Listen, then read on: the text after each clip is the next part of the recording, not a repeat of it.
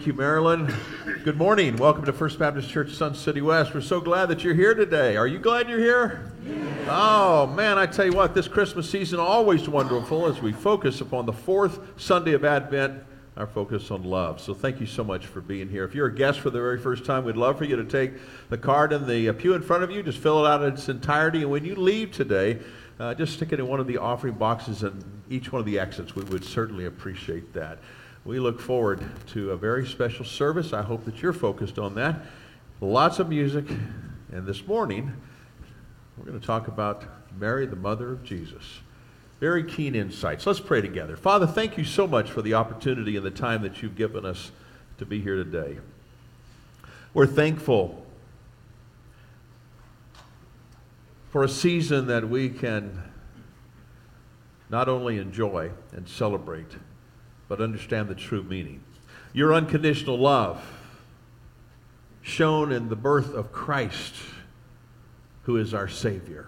And today we have come to worship and to honor you through him. And Father, as we sing the songs of the faith today, as we hear the scripture readings, every aspect of our service, I pray that we will engage. And God, we would hear as well as speak. That we would listen and lift up our aroma of praise to you. God, I pray that we will respond as you do speak to us through the power of your Spirit today. So we come to celebrate, we come to listen, we come to respond and to be changed in this Sunday of Advent. And thank you for your unconditional love. In the name of Jesus, we pray. Amen.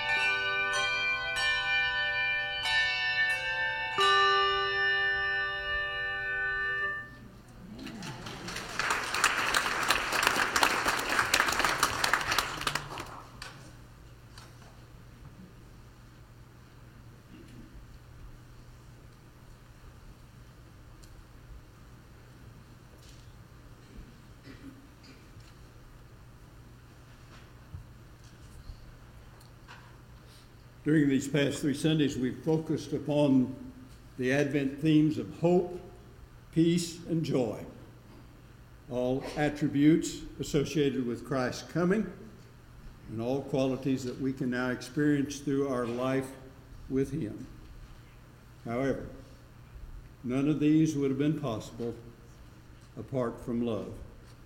God's love for us, as demonstrated in the baby that came to be born on Christmas Day so many years ago. The gospel writer proclaims, For God so loved, he gave his one and only Son, that whoever believes in him should not perish, but have eternal life.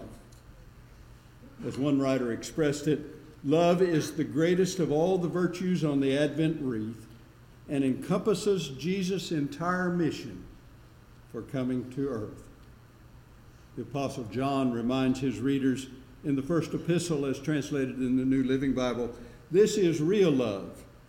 It is not that we loved God, but that he loved us and sent his Son to be the sacrifice to take away our sins. Because of that love, God, through his Spirit, has reached out to each one of us to draw us to himself.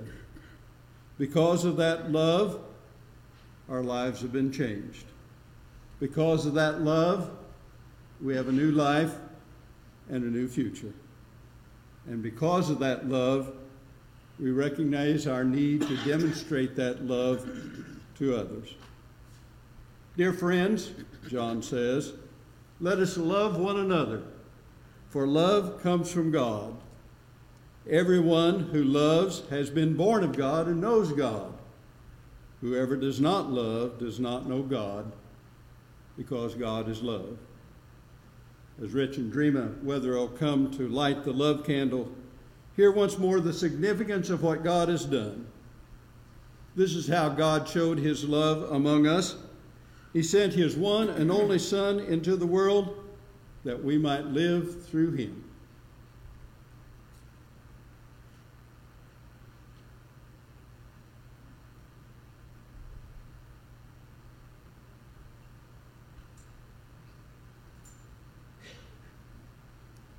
Candle of love is now lit.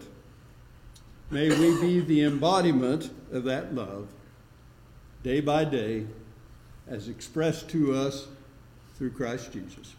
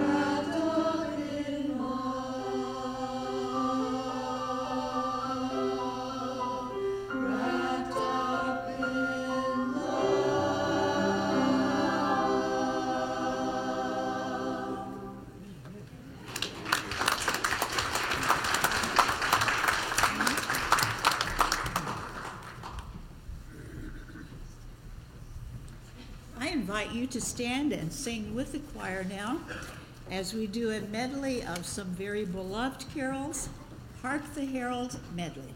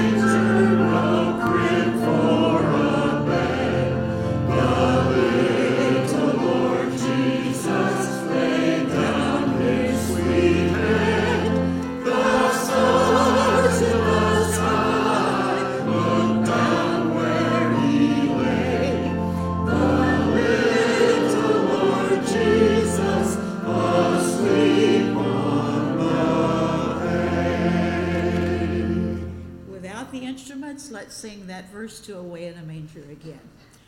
Away in a Manger.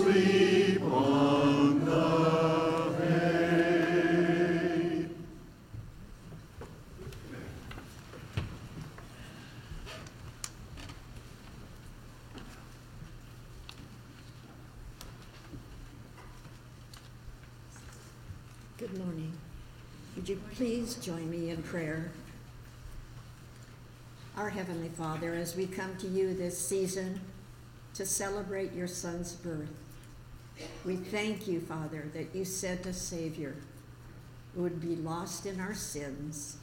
So we celebrate that this time of the year. And Lord God, I pray for the service today. I pray that if there's anyone that has not made an acceptance, has not accepted you as Savior, that this will be their day. What a wonderful time of the year to remember that that would be their celebration of their new birth. Thank you, Lord, for everything that you do, for watching over us in danger, for healing us in sickness. So I do pray for this service. In Jesus' precious name,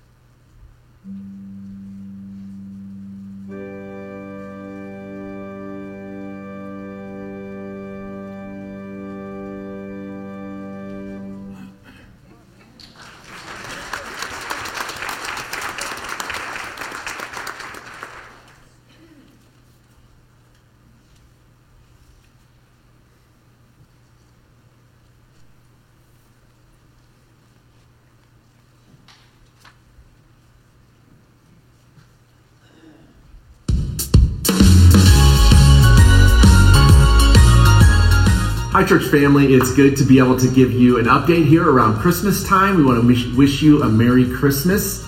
Uh, there as you're worshiping this morning. Um, the Millers are doing well here in Thailand. We're going to let our kids say an introduction. Hi, this is Luke, and I've really been enjoying playing the trombone and the oboe this year. Hey, this is Jason. I'm really enjoying playing soccer this season. Hi, it's Chili. Last night at my high school event, my date and I got voted king and queen of the dance. Hi, it's Isaac. And something fun this year that happened to me was I got to join varsity swim team. We wanted to let you know uh, a few updates of how things are going here. Our church plant that we're a part of is actually outgrown its current facility. Uh, our pastor is also graduating from seminary in the spring, so that's going to be really, I think, an exciting um, change for him in the coming year. And we have lots of things happening with the Elm Pregnancy Project. We've done multiple trainings this year for different things baby care workshop and life in the womb training and um, care team training. One exciting story that we had was um, our team in Bangkok came alongside a young girl who um, heard the gospel possibly for the first time and she accepted Christ and her life has just been changed from the care team members that have come alongside her. Her baby was born this past June, and she and her husband are um, going to church. Just pray that they would raise baby Smile to know God. God is good, and people are coming to know Him, and people are being discipled and baptized. We'll be more. We'll be excited to share more about that with you when we're back this summer. Who do we have here? It's Lottie Moon. Our good friend Lottie. Hey, the namesake of the Lottie Moon Christmas offering, one of the first missionaries of China. Thank you for your giving. So from the Millers here in Thailand, Merry Christmas. We'll see you guys soon.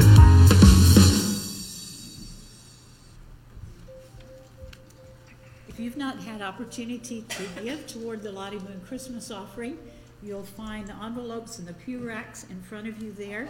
On the back of the bulletin, you'll see how much we've received thus far toward our goal of $22,222.22. So I encourage you to participate in that vital offering. Sing we now of Christmas.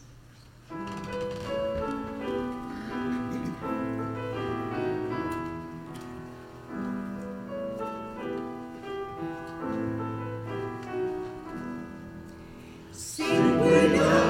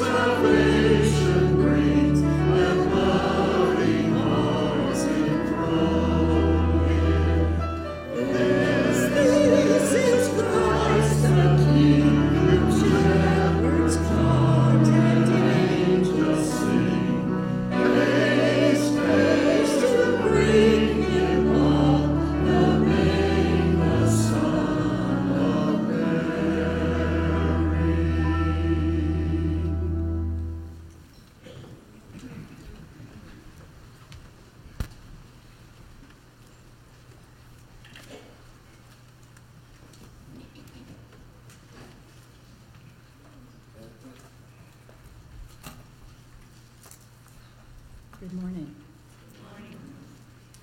Our scripture reading for this morning is from Book of Luke, chapter 1, verses 46 to 55. Historically, these verses have been called Mary's Song.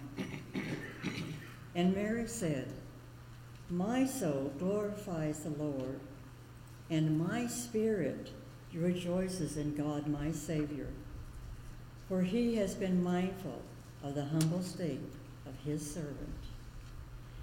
From now on, all generations will call me blessed, for the mighty one has done great things for me. Holy is his name.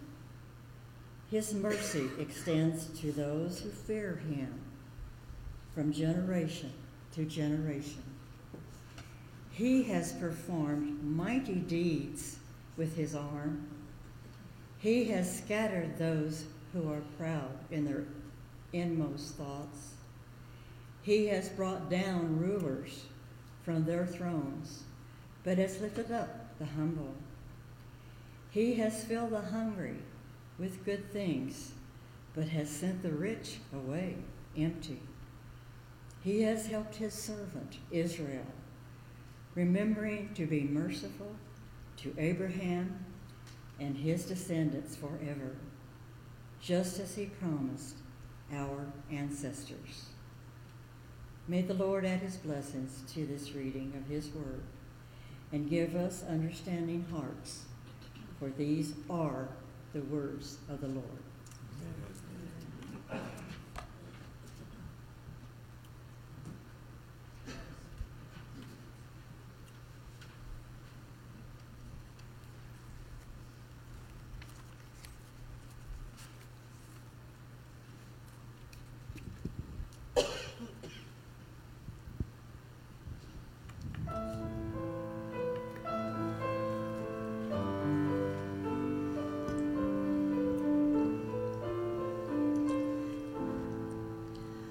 What child is this who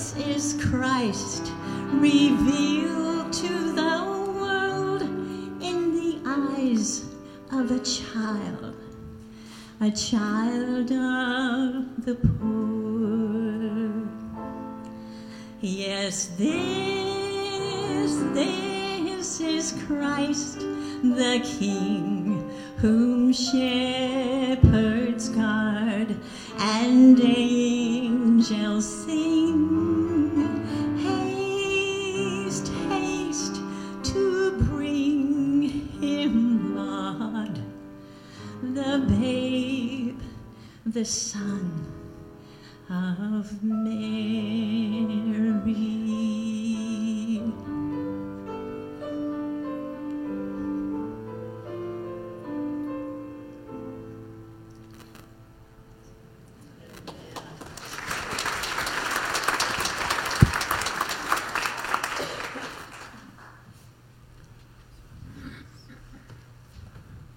Thank you, Pat.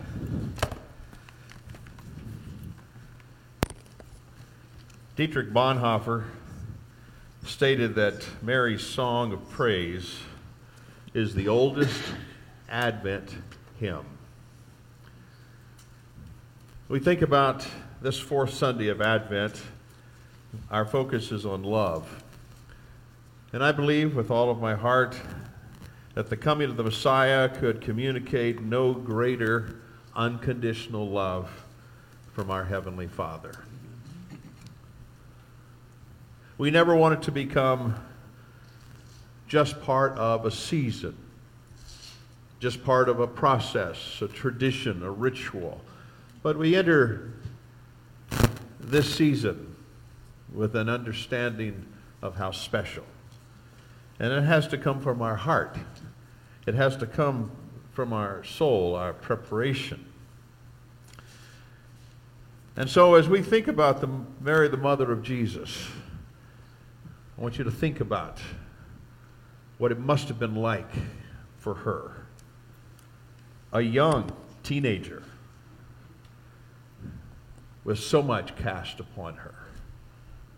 When we think about that term mother, Charles Swindoll in his classic book, You and Your Child, writes these words She cooks, she cleans, she comforts, she corrects. She has six pairs of hands and eyes in the back of her head. They call her mother. For some, when we think about the term mother, it conjures up this, this image of June uh, Cleaver, who has the beautiful laced apron and pearls and singing lullabies and baking brownies and kissing away her child's tears from some event that happened. And there are others that envision an Erma Bombeck, one who drives a wood paneled station wagon and whose hobby is dust. Whatever type that conjures up in our mind about the term mother, no one has more influence than a mother.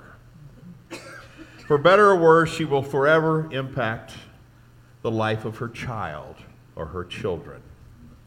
And this morning, I want to speak specifically about Mary, the mother of Jesus, the impact that she had as well. Now, sometimes evangelicals have been reluctant to speak about Mary. Um, she's the victim, I believe, of circumstances that have clouded her real character. The Roman Church has made her the divine queen of heaven, and in the process, virtually canceled her humanity. On the other hand, we have emphasized her humanity to the extent that we almost fear to speak of her concerning God's eternal purpose and her part in that divine plan. Philip Brooks' hymn, O Little Town of Bethlehem, states The hopes and fears of all the years are met in thee tonight. This is even more true of Mary, the mother of our Lord, because our hopes and fears are all reflected in her response to God's gracious act in that very special time. There are three observations that I would like to make this morning concerning Mary, the mother of Jesus. First, Mary maintains the continuity of God's purposes. You know, God has always wanted fellowship with us. From the very beginning of creation, when He created man, He, he desired that fellowship. He wanted that fellowship, and man broke that fellowship. And through his unconditional love, even before the creation of the world, he put in place the plan for redemption to bring men and women back into a relationship and a fellowship with him. It was through his son, Jesus Christ. He yearns for that fellowship, and we yearn for that fellowship and so we look at the broad picture and see Mary continues on with that continuity of God's purposes. The opening chapters of Luke's gospel read like the Old Testament more than the New Testament. And as we read, we are in the midst of, of a remnant that represents the very best of the Old Testament. Critical of the Pharisees, we often forget that the best of the Old Testament religion produced a people eager for the coming of the Messiah and the gospel of light. Think for a moment about God's redemptive purpose and how it stirred people through the Old Testament to look forward to the coming of the Messiah. In Genesis 3:15, we remember that God said, in the very first reference to the one who would come to deliver the seed. He said, I will put enmity between you and the woman, and between your offspring or seed and hers, and he will crush your head, and you will strike his heel. That seed that he's talking about, crushing, crushing the head of the serpent, defeating Satan, is the reference to the Messiah, the very first one. We continue on as we look at God's redemptive purpose in history. We come to the place where God called Abraham out of Ur of the Chaldees. In Genesis chapter 12, verses 2 and 3, he said, I will make you into a great nation, and I will bless you, and I will make your name great, and you will be a blessing. And I will bless those who bless those, you, and curse those who curse you. All the peoples on the earth will be blessed through you. God is beginning this process of speaking about the Messiah and then calling out his people, a nation of priests, to focus upon the blessings of God that would come through the Messiah. His people were to be those kingdom ex- communicating the light And you will be a blessing to all nations, all peoples on the earth. We move on through the course of God's redemptive plan in the Old Testament, and we come 800 years before the birth of Christ. In Isaiah chapter 7 and verse 14, he clearly identifies the Messiah. He adds to and gives understanding of what this is going to be like. He said, Therefore, the Lord himself will give you a sign. The virgin will conceive and give birth to a son, and will call him Emmanuel. God's plan continues to be revealed and unpackaged so that people understood. Not only did God have a people, and he had a Messiah who was coming, his own son, but now the vehicle by which he was going to accomplish that would be a virgin, a miraculous movement of God. And we turn to Micah chapter 5 and verse 2. He gives the location, but you, Bethlehem, though you are small among the clans of Judah, out of you come will come for me one who will be the ruler over Israel, whose origins are from old, from ancient times. And so he has called out the people, whereby the Messiah would come. The Messiah would be born of a virgin and would be born in a location called Bethlehem. The Magi understood and followed the star to that tiny, tiny little town about six miles outside of Jerusalem. In Hosea chapter 11 and verse 1, he says, When Israel was a child, I loved him, and out of Egypt I called my son. Further revelation that at the time of the birth, that the virgin will give birth in Bethlehem, that they would have to flee. And they would have to flee to Egypt because the tyrant king was slaughtering every child in the region. And then he says, But out of Egypt I will call my son. He will come. And when his public ministry begins, God's salvation will be made clear. Do you see God's redemptive plan through the process? All through the Old Testament and understanding that, that God had a people set aside for himself. He gave them understanding and, and statutes and commands and principles by which to live. Saying that through that people would come a Messiah born miraculously in a tiny little town by way of a virgin and then he would have to come. Every single spot, the prophecies are fulfilled. And so, when the angel comes upon Mary and says, This is exactly what's going to take place, she immediately begins the beautiful songs that were written. The poetic songs of Mary are alive with Scripture and saturated with the Old Testament themes as we've been talking about. We find that Mary, she focused on the centrality of that very first Advent. The themes. When we look at Luke chapter 1, verses 47 and 48, she says, My soul glorifies the Lord. My spirit rejoices in God my Savior, for he has been mindful of the humble state of his servant. This is an idea, a concept directly related to the Old Testament, of course, because Christ had not been born. The New Testament had not been written. This was a continuation of the understanding of what God was doing in the midst of his people. In Mary's song of praise, there are reflections from 1st and 2nd Samuel, from Psalms, from Job, from Isaiah, from Genesis, uh, Genesis and Micah. Also, in her song, she takes up the themes of both Sarah, the wife of Abraham, and Hannah.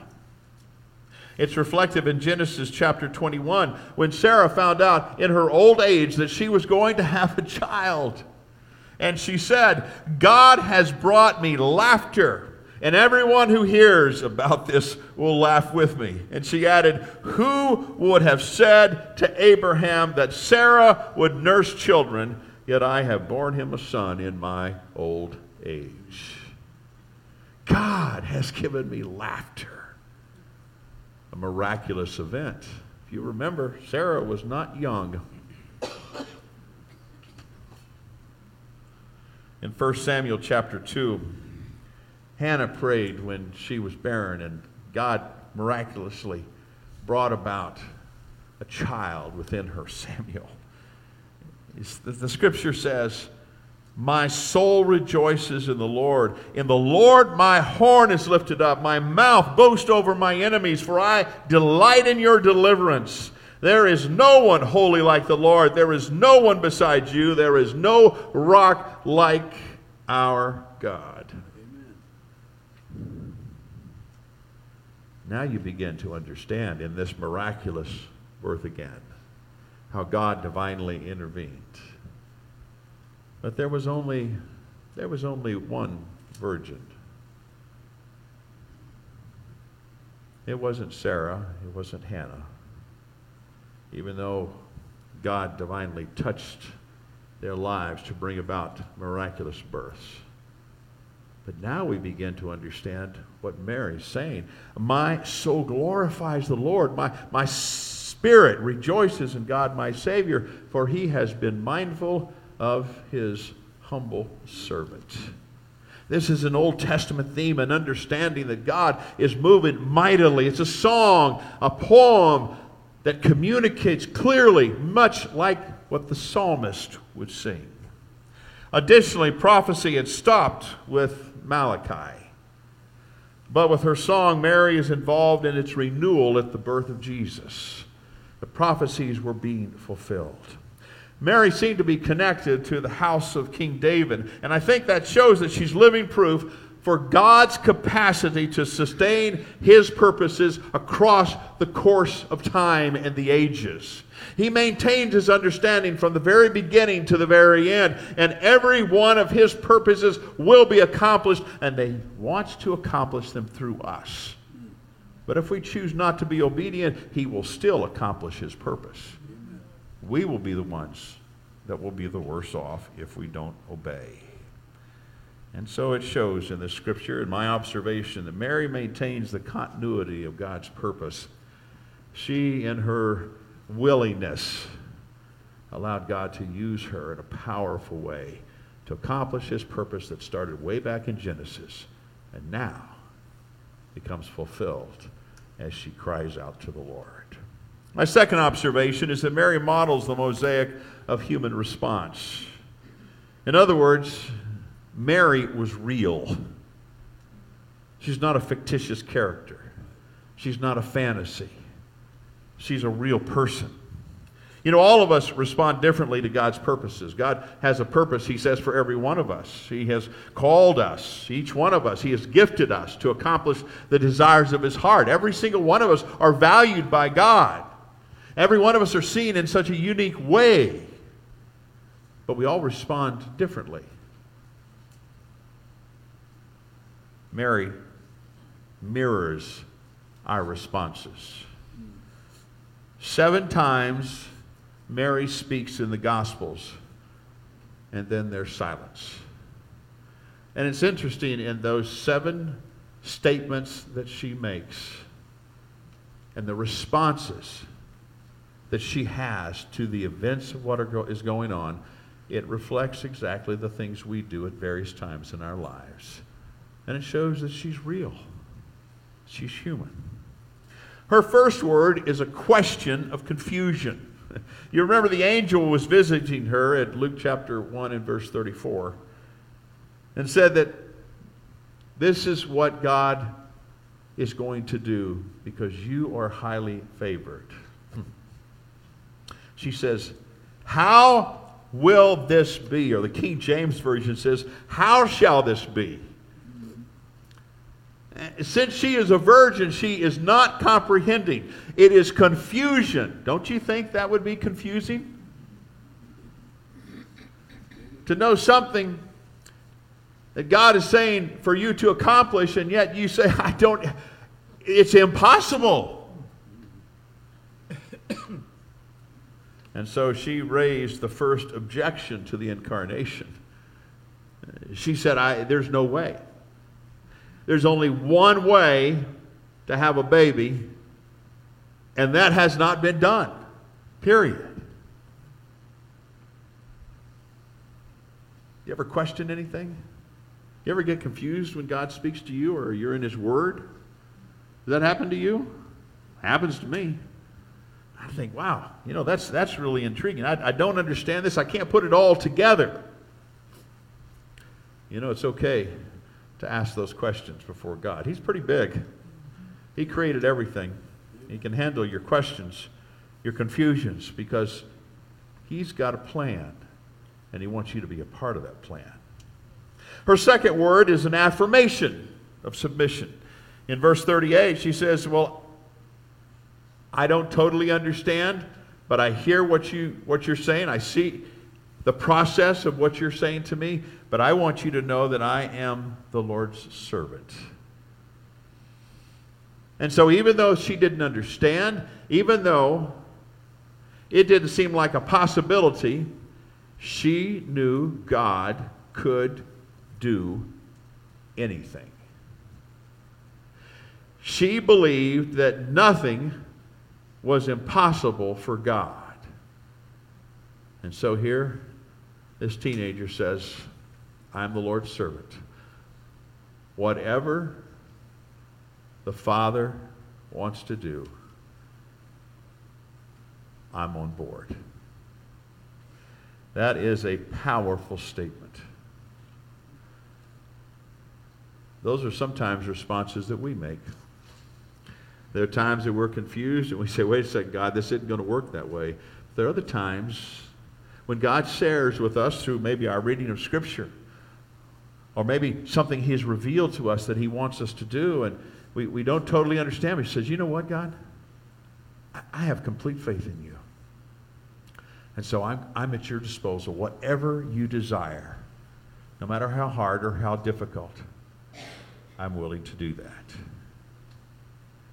Her third statement is a word of communication and compassion. As soon as the angel communicated to her what was going to happen, and also communicated that her, her relative Elizabeth, who was more advanced in age, was going to have a child, the first thing that she did was to visit her relative. Elizabeth,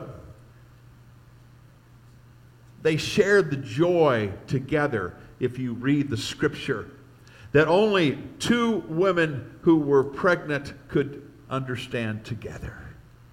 There was this sense that God was moving in both of their lives. Another miraculous movement was Elizabeth getting pregnant with John the Baptist. And of course, Mary. I really don't know what all was said. But here's what I do know I know Mary was one very tough, savvy lady. When the, the Lord revealed to her in Nazareth what was going to take place, she traveled some 90 miles on foot, four to five days of a journey to the hills of Judea where Elizabeth was. There was such a movement in her heart that she needed to go see Elizabeth. And what's interesting here is that the impact of the incarnation upon Mary was to turn her into a minister, a service to another person. Such an encouragement to each other for three months they communicated. She helped Elizabeth during those. Last. Elizabeth was already six months pregnant, so she she helped her in all of the different things that had to happen, and also taking on that that advice that only a a woman who's had experience can give to a younger woman. Such a valuable time, but ministering one to another. And so here, what we see is the word of communication and compassion. The fourth statement is a word of jubilation. And we see this in what Miss Jenny read this morning. Her song. As you read her song, it is jubilant. It is not downcasting in any way. She literally pours herself into the praise in her song. It's inspirational. As you read through that, as I did again this morning, and as Jenny read during our service, as you read every statement, it inspires, it gives understanding. It helps us to say, God, we want to praise you. And then we don't hear anything for 12 years. There's 12 years of silence. And then after 12 years, there's the word of consternation. You see, Luke chapter 2, verse 48, prior to that, they had gone to Jerusalem to worship. And with a large group of people heading back home to Nazareth, somehow along the way, they realized that Jesus wasn't with them. So this 12 year old was lost. And where was he? They found him at the temple with the religious leaders asking questions and giving inspiring answers to the point where the religious leaders said, Who is this? Here's what Mary said, though Son, why have you treated us like this? Your father and I have been anxiously searching for you. Have any of you ever lost one of your kids when you when they were growing up? How many?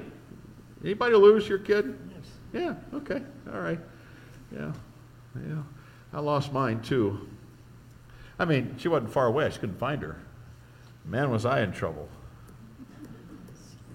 Haven't lost any of my grandkids yet, though. But don't you think we would react to the same way? Don't you think, as a parent, that we would say, listen, what, what are you doing? We have been anxious. You, you were supposed to be with your friends. You, we were supposed to be going as a group together, and all of a sudden we find that we can't find you. There was this understanding of, of a parent stressed, anxious completely. What's happened to my child? And Jesus' answer was calm. I was about my father's business. Mary did not always understand the purposes of the one who had grown beneath her heart, the one that she carried for nine months and that she was raising. There, those kinds of responses there are sometimes when we don't completely understand what God desires of us. And sometimes we get upset about things. Sometimes we say things that maybe we shouldn't. Mary was human. That response is some of the responses that we get or that we give. But I believe that God continued to reveal things to Mary as time went on. And then there's another period of extended silence. I'm thinking maybe around 18 years. And we find the sixth statement that is made comes out of John chapter 2 and verse 3. They're at a wedding, and then the, the third day of a wedding. Man, I couldn't hardly handle one day of a wedding with my daughters. I can't imagine three days. But Mary turns to Jesus, and Jesus' disciples were invited to the wedding as well, and she said they have no more wine. It was a word of intercession. In other words, she was looking to Jesus to do something about this. You see, she recognized in him the one who could redeem any situation.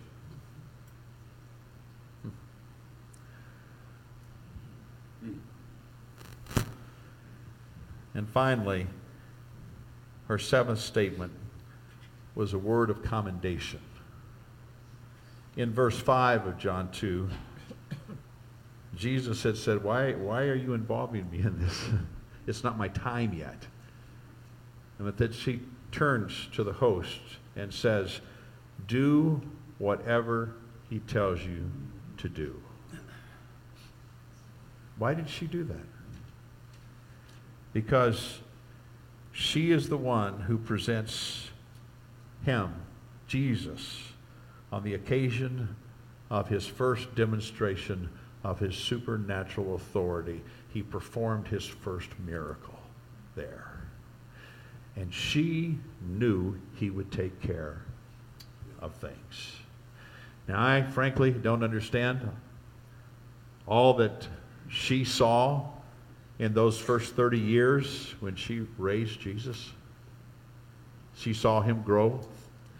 But through the process and God's continual revelation to her, what we did see is that she knew that he would be the one to take care of the situation and redeem it. A mother would do that. What I see here in these seven statements, I see the different responses to different situations that not only a mother, but what each of us would have when God puts us in circumstances or situations. And it tells me Mary is human, and she, she just communicates what is on her heart but through the process, there is this continual obedience. I am the Lord's servant. Whatever God wants done. And my question to you is is that where you are? No matter what responses that we have, no matter what frailties we have, at the end of the day, are we still the Lord's servants saying whatever God wants? Because He's the one that can do the impossible. He's the one that can take care and redeem any situation that I might find myself in. I think she she mirrors our response as well. My third observation, very quickly, is that Mary manifests the fragility of God's people. As we look at her life, we know that Mary was not only an obedient woman, she's not only a sorrowing mother, but she's also one who does not completely understand God's purposes. She's one who intervenes when maybe she ought to keep silent. She interferes and tries to thwart the purposes of God. And we find that she pleads the ties of the motherly affection when she should lean on faith. In essence, she is just like we are. We're not only faithful, but sometimes we're faithless. We're obedient, we're interfering, we're perceptive, we're opaque, we're faithful, we're contradictory. In our life as we live in our spiritual realm, these are the kinds of things and responses that we have, and we find that Mary was the same way, and yet God used her in a powerful way, just like He can use you and me. Mary confesses she's not worthy to be chosen by God, and that's not false humility. It is the truth of every single human being's situation before God. You see, Mary is inspiration and encouragement that people just like you and me can be used for God's purposes, even in the midst of our imperfections. God chose her. God can work through us. Of all the mothers who have ever lived and died, Mary's the most famous of all. And what makes her famous? Well, it's the simple fact that she believed in God and she followed God's plan for her life. Sounds pretty simple, doesn't it? Listen, the best life that you can ever have on this earth and in this season of your life is the life that God has planned for you. Because that life is God's will for you. God has a plan and a purpose for every person and for every stage of life. I love Mark Lowry's song entitled Mary, Don't You Know? Didn't You Know? The third stanza says this The blind will see, the deaf will hear, the dead will live again. The lame will leap, the dumb will speak the praises of the Lamb. Mary, did you know your baby boy is the Lord of creation? Mary, did you know that your baby boy would one day rule the nations? Did you know that your baby boy is heaven's perfect lamb? This sleeping child you're holding is the great I am. Mary, did you know? There was a lot Mary didn't know. But this is what I know Mary knew. She said in verse 38, I am the Lord's servant. My question to you is will you choose to be the Lord's servant no matter what he says or speaks his purpose to you, for you? Will you say, I am the Lord's servant? Whatever the Father wants to do, I will be obedient.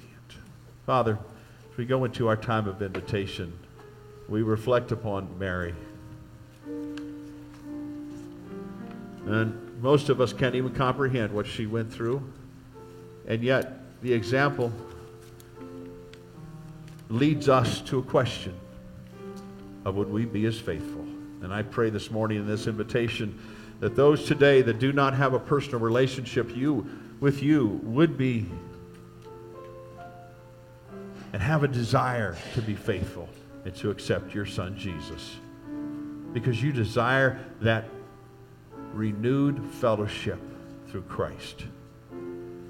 For those here today that know Jesus, I pray we will choose to be your servant, no matter what you desire us to do, no matter what stage of our life, that God, we would be obedient. Father, in this time of invitation, help us not only to have heard, to listen, but God, I pray we would respond as an act of worship to what your word has said today. In Jesus' name we pray. Amen. Please stand with me and let's sing our invitation. Come as God leads you to come for whatever decision he desires.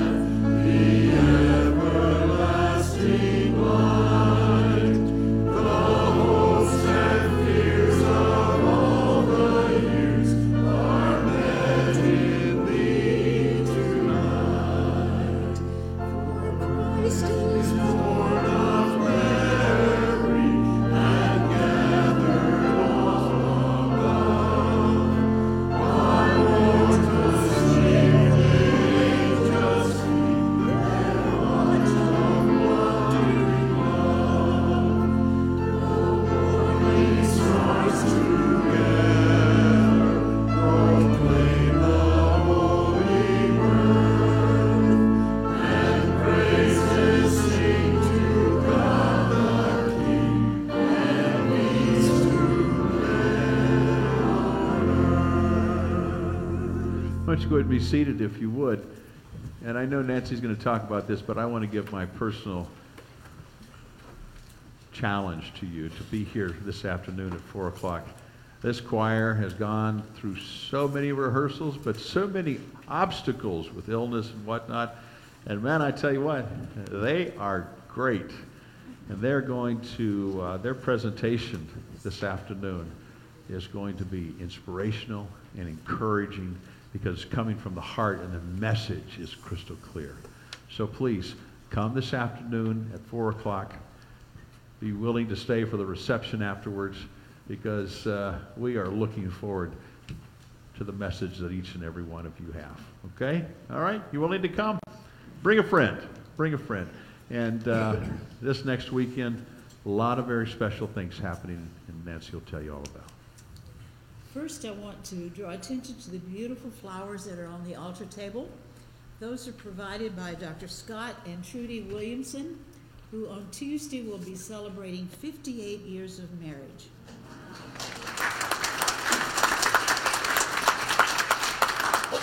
Thank you. They're beautiful. Can you leave them there through tonight? Thank you. That was a side note.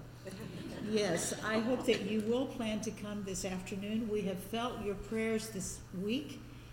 Excuse me. I know you've been praying because Satan has been alive and well.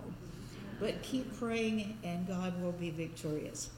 On the back of your bulletin, you will see some information that I want to draw your attention to. The Christmas Eve candlelight service is this next Saturday at 4 p.m. and then Christmas morning service at 10:30.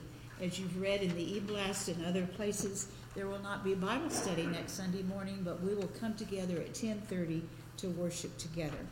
And then the men's breakfast on Tuesday, January 3rd, because of some closures in our office so that the staff can enjoy some time away for the holidays, we need you to sign up. So their sign-up sheets are in both lobbies, and you'll see who the guest speaker is going to be. Also, the end-of-year giving, end-of-year donations. You'll read about that on the back of the bulletin, and I encourage you to take it, a note of that if you need to be able to draw, uh, take advantage of tax information for the year 2022. Just one thing for December, mac and cheese and packaged dinners. This is a time when children are going to be out of school, many of whom get lunches and even breakfast when they go to school. But now that they're home, it would be good for us to provide some food so that they won't go hungry during these times. I would ask that you stand if you would, and Joel McElreath is going to come and lead us in our closing prayer.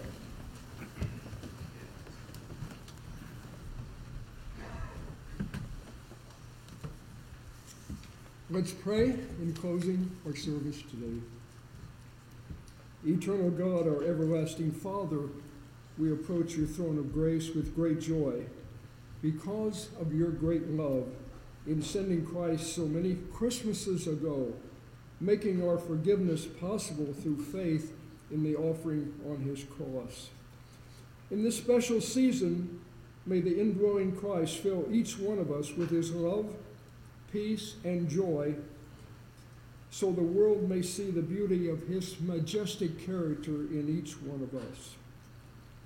And may we seek to share not only the truth of our hope, but demonstrate acts of kindness, love, and generosity to those who are in need. We pray, Father, that you would grant speedy healing to those in our congregation suffering from illness or injury. And Father, grant us to have bifocal vision to see and to feel not only the suffering and the needs near to us, but also in those distant lands where war and death prevail.